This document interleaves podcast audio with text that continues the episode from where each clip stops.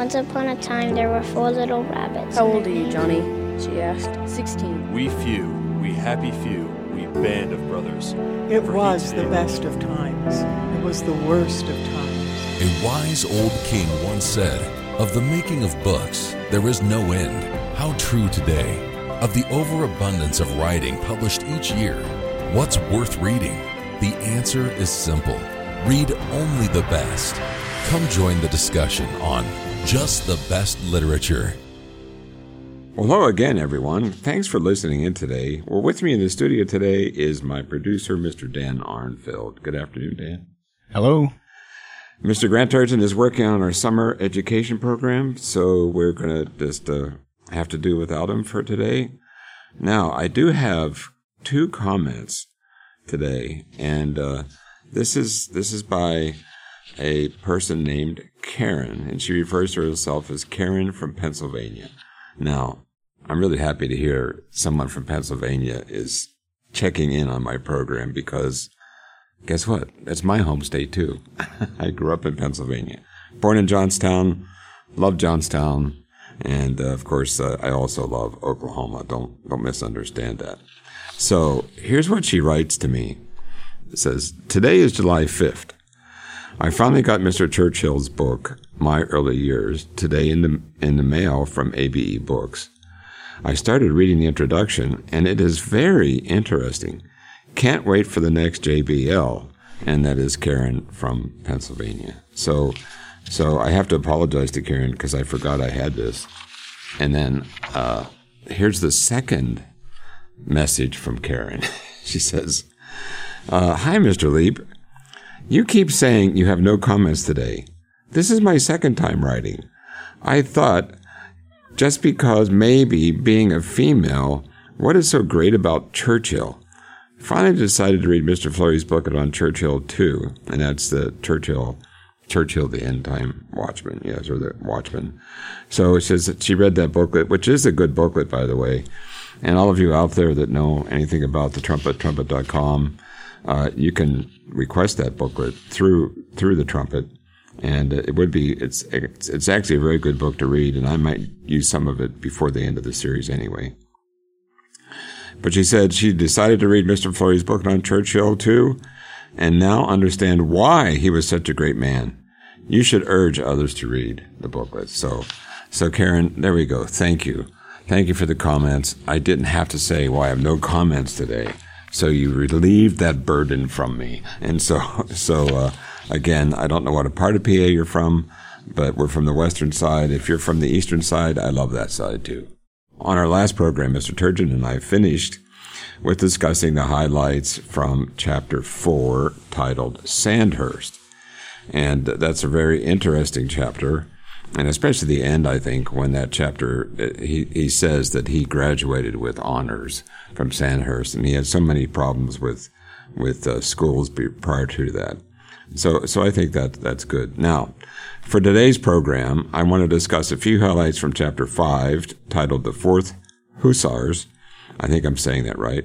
But then I want to move quickly on to chapter six, which is about Cuba. Uh, I did bring, before we start into Hussars, I think it's Hussars. I could say it that way, I guess. But uh, th- there's a, a reason why that we we're going to get into that. It's it's a uh, Army Corps that he he uh, signed up with. But a hussar is a member of a European light cavalry unit used for scouting. The hussars were modeled on the 15th century Hungarian light horse corps, and they had one of the most sophisticated and nicely attired soldier suit. Even Mr. Churchill brings some of this out uh, in his chapter. Now, this is page 61 for all of you out there listening. If you have your book, let's get into it. Winston is now 21 years old, and the, the title of this uh, this program is "Young Winston Goes to War." Now, he doesn't go to war in chapter five. We have to we we uh, have to get to chapter six, but I think that this chapter is is uh, really really important. And I think it just shows his respect for his elders. It also shows uh, some of his thinking about war, and and uh, it's, he grew up. Remember now in the Victorian era, and it's so much different than ours. Ours, uh, our era today. Now, he opens up this chapter with an interesting uh, introduction, and it is uh, he, he, talks about, or gives a tribute, maybe we should say it that way, to Colonel Brabazon. And uh, uh let me just read it, just the opening. He says, I must now introduce the reader to a man of striking character and presence who at this point began to play an important part in my life. And he says, Colonel Brabazon commanded the 4th Hussars. And so, so if, if you look at, if we go back in history and we look at the Victorian era, it was more an era of knights and ladies and things like that. But it, but yet it was modernizing as well. And, and I think it's interesting. Here is a young man. He's 21 years old. He's, he's kind of known Colonel Brabazon for a long time and he has a lot of respect for him. He said this regiment had arrived at Aldershot from Ireland in the preceding year and was now quartered in the East Cavalry Barracks. They're at Aldershot. And it's interesting that Colonel Brabazon is Irish because he spent his, what, first five years in Ireland. And so, so he's aware of Irish politics and all that. But uh, he says Colonel Brabazon had been a friend of my family for many years, and I had met him several times during my school days. I was complimented by receiving as a Sandhurst cadet an invitation to dine with him in the regimental mess. And it's it's not that there was a mess; it was that's the mess hall, which is like the cafeteria. He said this was a great treat. In those days, the mess of a cavalry regiment presented an impressive spectacle to a youthful eye.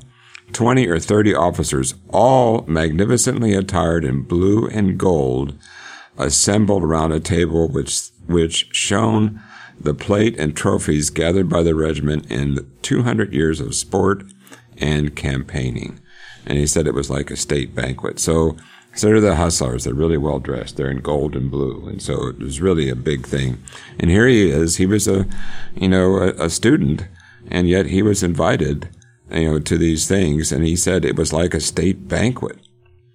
And so, so, uh, uh, he, he goes on to say that, that he was really very, very honored to be invited to that. He said, I received the gayest of welcomes and having what seemed, uh, seemed conducted myself with discretion and modesty, I was invited again on several occasions. After some months, my mother told me that Colonel Brabazon was anxious that I should go into his regiment but that my father said no. Indeed, it appeared he still believed it would be possible by using his influence to secure me in an infantry commission after all. And so, so one of the things that, that Winston Churchill brings up here in a very nice way is he, he was still being, I think, negatively affected by his father. And, and there, Winston is 21 now. He's, he's not a young boy anymore and he wants to be in the Hussars. And of course, I think his mother wanted him to be there as well. He goes on to say the Duke of Cambridge had expressed displeasure at my diversion from the 60th Rifles. And so that's where his dad wanted him to go. He wanted him to go into the infantry. He wanted him, he, he, his dad thought if he goes to the infantry, he's more likely going to get commissioned and can really enter into politics that way. But, uh, uh, Winston Churchill did not want to do that. He wanted to go into the Hussars. And so, so his, his father was really, really, uh, kind of bad. I think he actually wrote Brabazon and told him, I don't want my son in your, you know, in the fourth Hussars. But anyway, um, the, the thing that happened, um, in some ways that, that turned better for him. One of the things his father said in this letter, he said, you've turned my son's head away from the infantry. And then essentially what Winston Churchill says, hey, my head was turned anyway. You know, I'm 21, Dad. I'm doing it. So, but but if you just go to the next page, it's kind of it's kind of sad. Um, uh, what happens is his father dies at the same time, and his father was not well. And so this is on, on the next page, page 62. It says, My father died on January 24th in the early morning Summoned from a neighboring house where I was sleeping, I ran in the darkness across Gros- Grosvenor Square, then lapped in snow. His end was quite painless. Indeed, he had uh, uh, long been in stupor. All my dreams of comradeship with him, of entering Parliament at his side and in his support, were ended. there remained for me only to pursue his aims and vindicate his memory. And so, but, but one thing he says there, and I think all of us that have grown up and grown apart from our families and dads, he said, but I was now in the main the master of my fortunes. he said, didn't have to worry about dad. He couldn't have missed his dad. And then this is also where he brings out, he said, my mother was always at hand to help and advise. But I was now in my 21st year and she never sought to exercise parental control. Well, that shows a pretty smart mom. He's 21. He better get control of his life.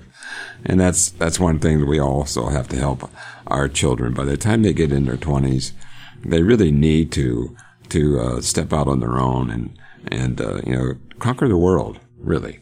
And, uh, I know I, I, uh, had some problems with my father and I left home at 19 and uh, I didn't do a very good job of conquering the world for the first couple years, but I still lived. I didn't die. so, so anyway, anyway, what what he says here.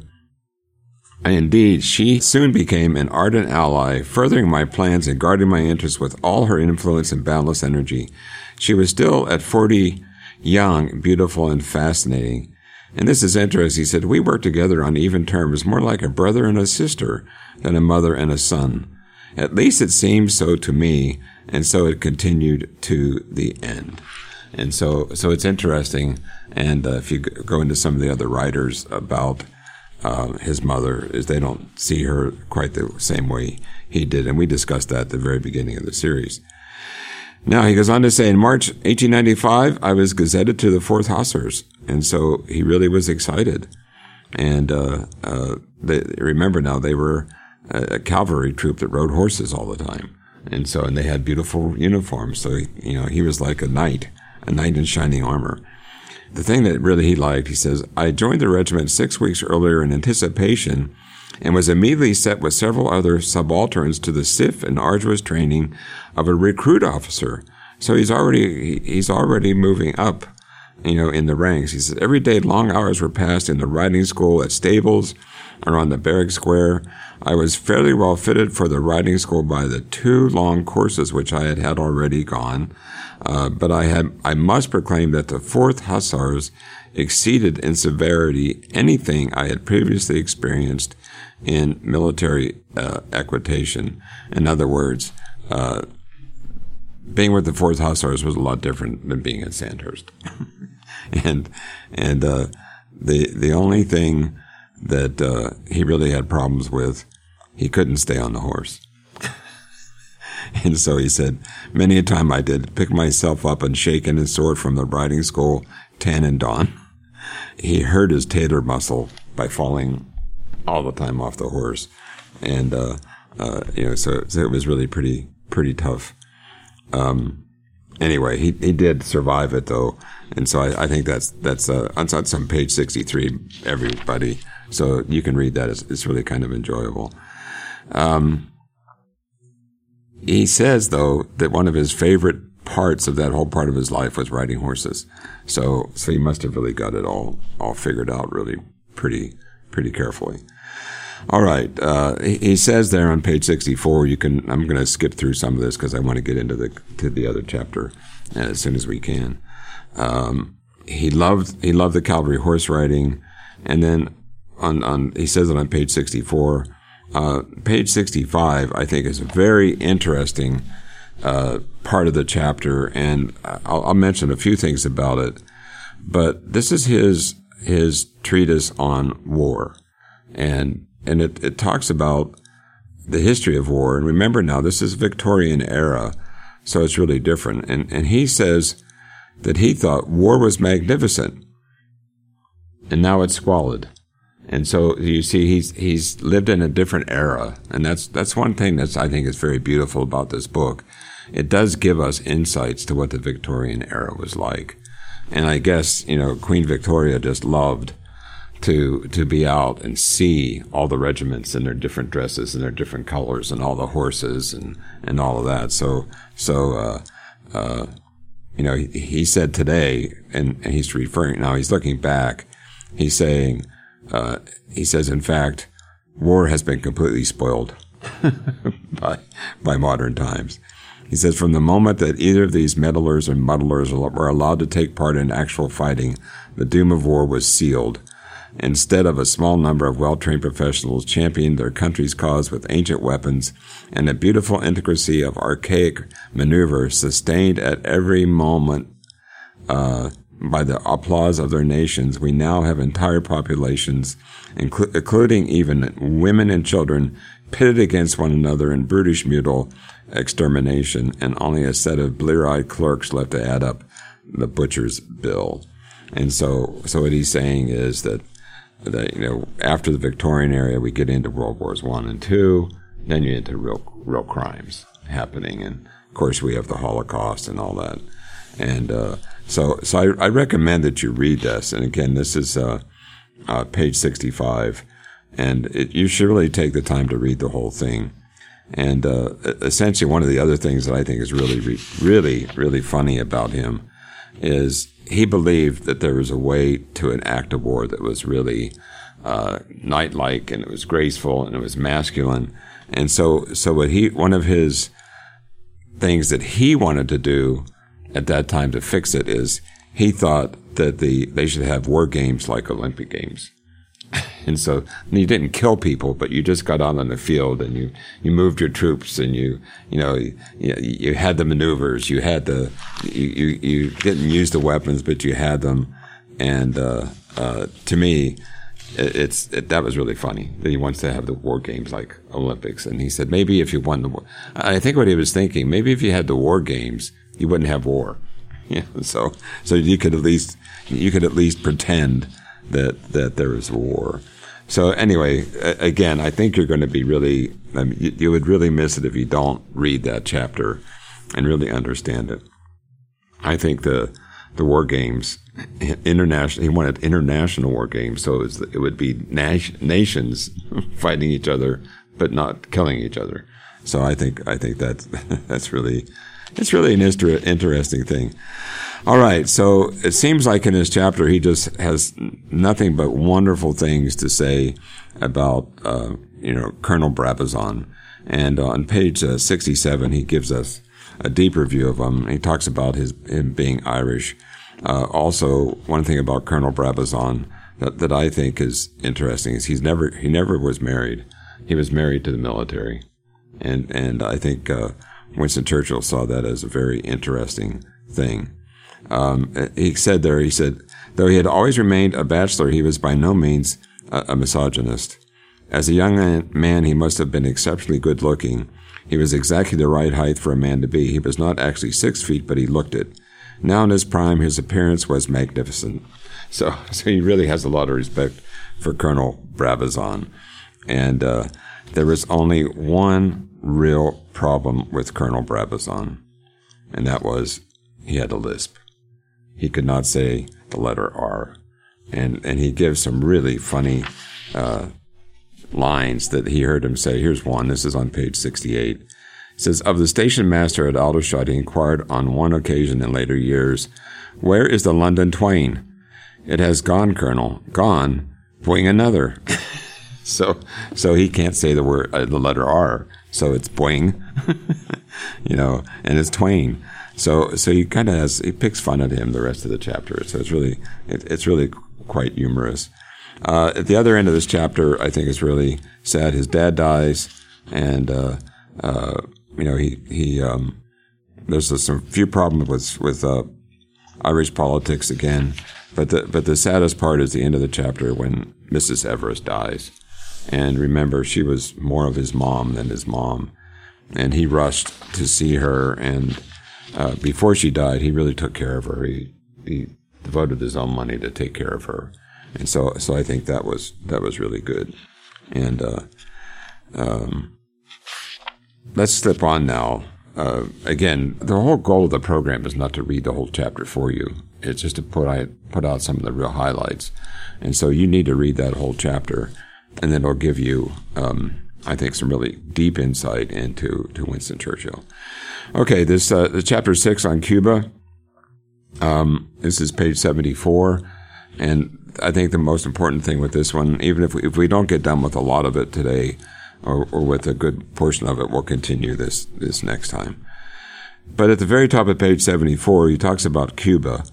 And essentially, if, uh, if you really understand chapter 5, is Winston Churchill, he got into the right hussars, he got to the right way, but but the things he, he talked about in the in the chapter was the world was still at peace. There wasn't any war, and and the, the young guys are trained to fight war.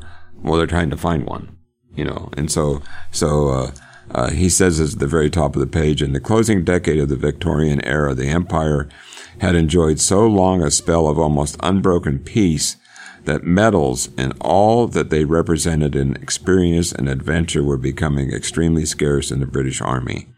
The veterans of the Crimea and the Indian Mutiny were gone from the active list. The Afghan and Egyptian warriors of the early 80s had reached the senior ranks. Scarcely a shot had been fired in anger since then. When I joined the 4th Hussars in January 1895, scarcely a captain Hardly ever a subaltern could be found throughout Her Majesty's forces who had even seen the smallest kind of war. And, uh, you know, he, he, he was upset by that. He went on to say, How we young officers envy the senior major for his adventures at Abu Klea. And that's, that was the war that the England with Sudan. And so, so that the, here, these young guys are saying, well, when are we going to get our chance to make our medals? And, and the point is, what he's saying is, if you didn't get the medals, if you didn't get the awards, if you didn't fight a war and not get killed, you couldn't be advanced. You know, this is a way to get promotion.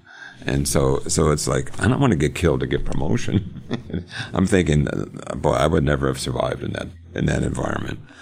But, uh, uh, anyway, uh, he said that they were always looking for, for war. Now, what, what these young guys were doing when they weren't fight because they weren't fighting, they were developing their prowess at polo. And so, so that's, that is, it's a big part of the British Empire. And even in India, it was a big part of the British Empire and still is. You know, some of the game, the British games they still have, you know, even in India.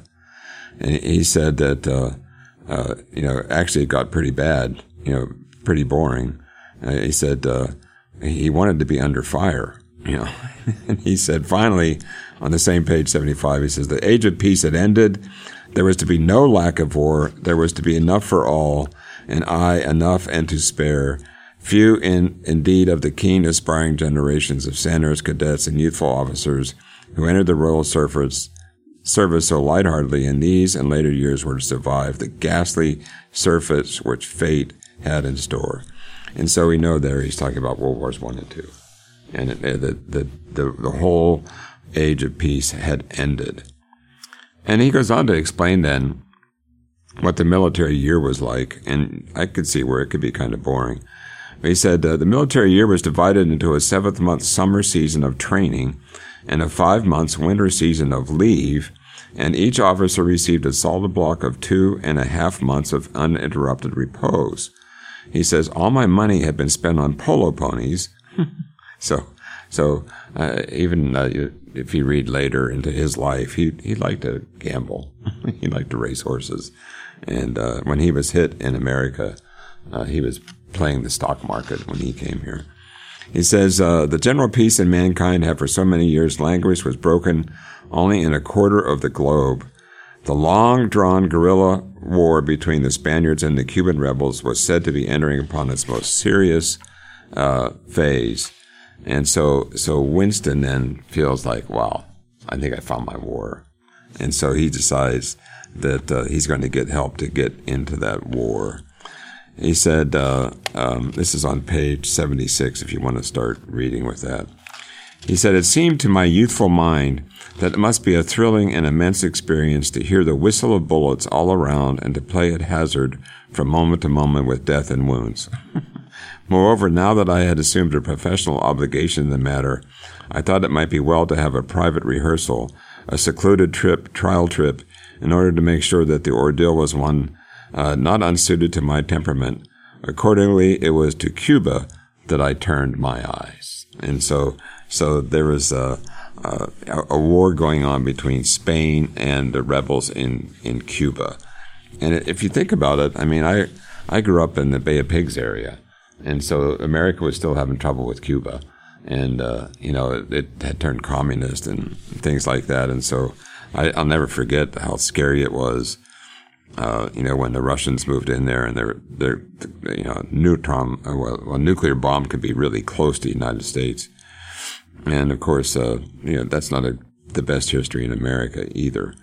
So anyway, he he uh, he sets his his uh, heart to go to to uh, Spain. He was accepted uh, to to be over there and uh, and fight the war. And so, uh, if you go to top of page 77, he said, accordingly, at the beginning of November 1895, we sailed for New York and journeyed thence to Havana.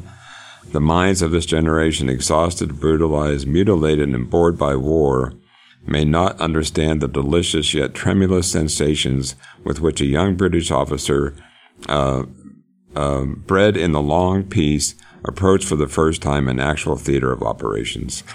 he said, When first in the dim light of early morning I saw the shores of Cuba rise and define themselves from dark blue horizons, I felt as if I sailed with Captain Silver, and first gazed on Treasure Island.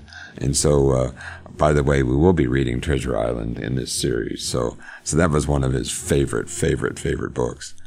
And so he thought, well, um, he's in a storybook.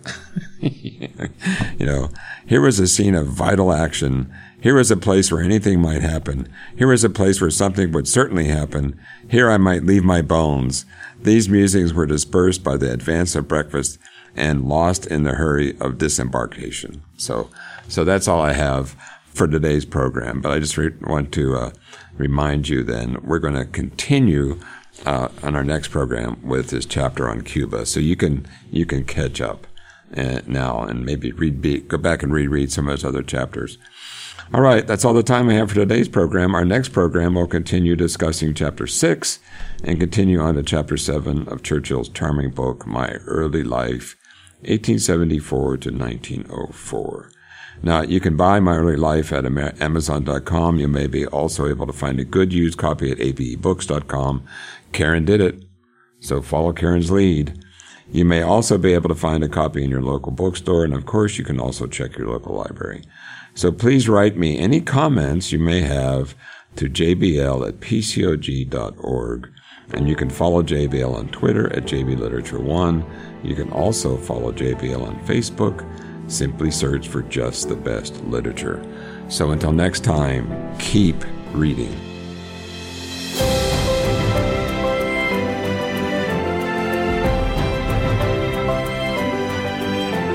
You've been listening to Just the Best Literature on Trumpet Radio, 101.3 KPCG, streaming online at kpcg.fm and thetrumpet.com.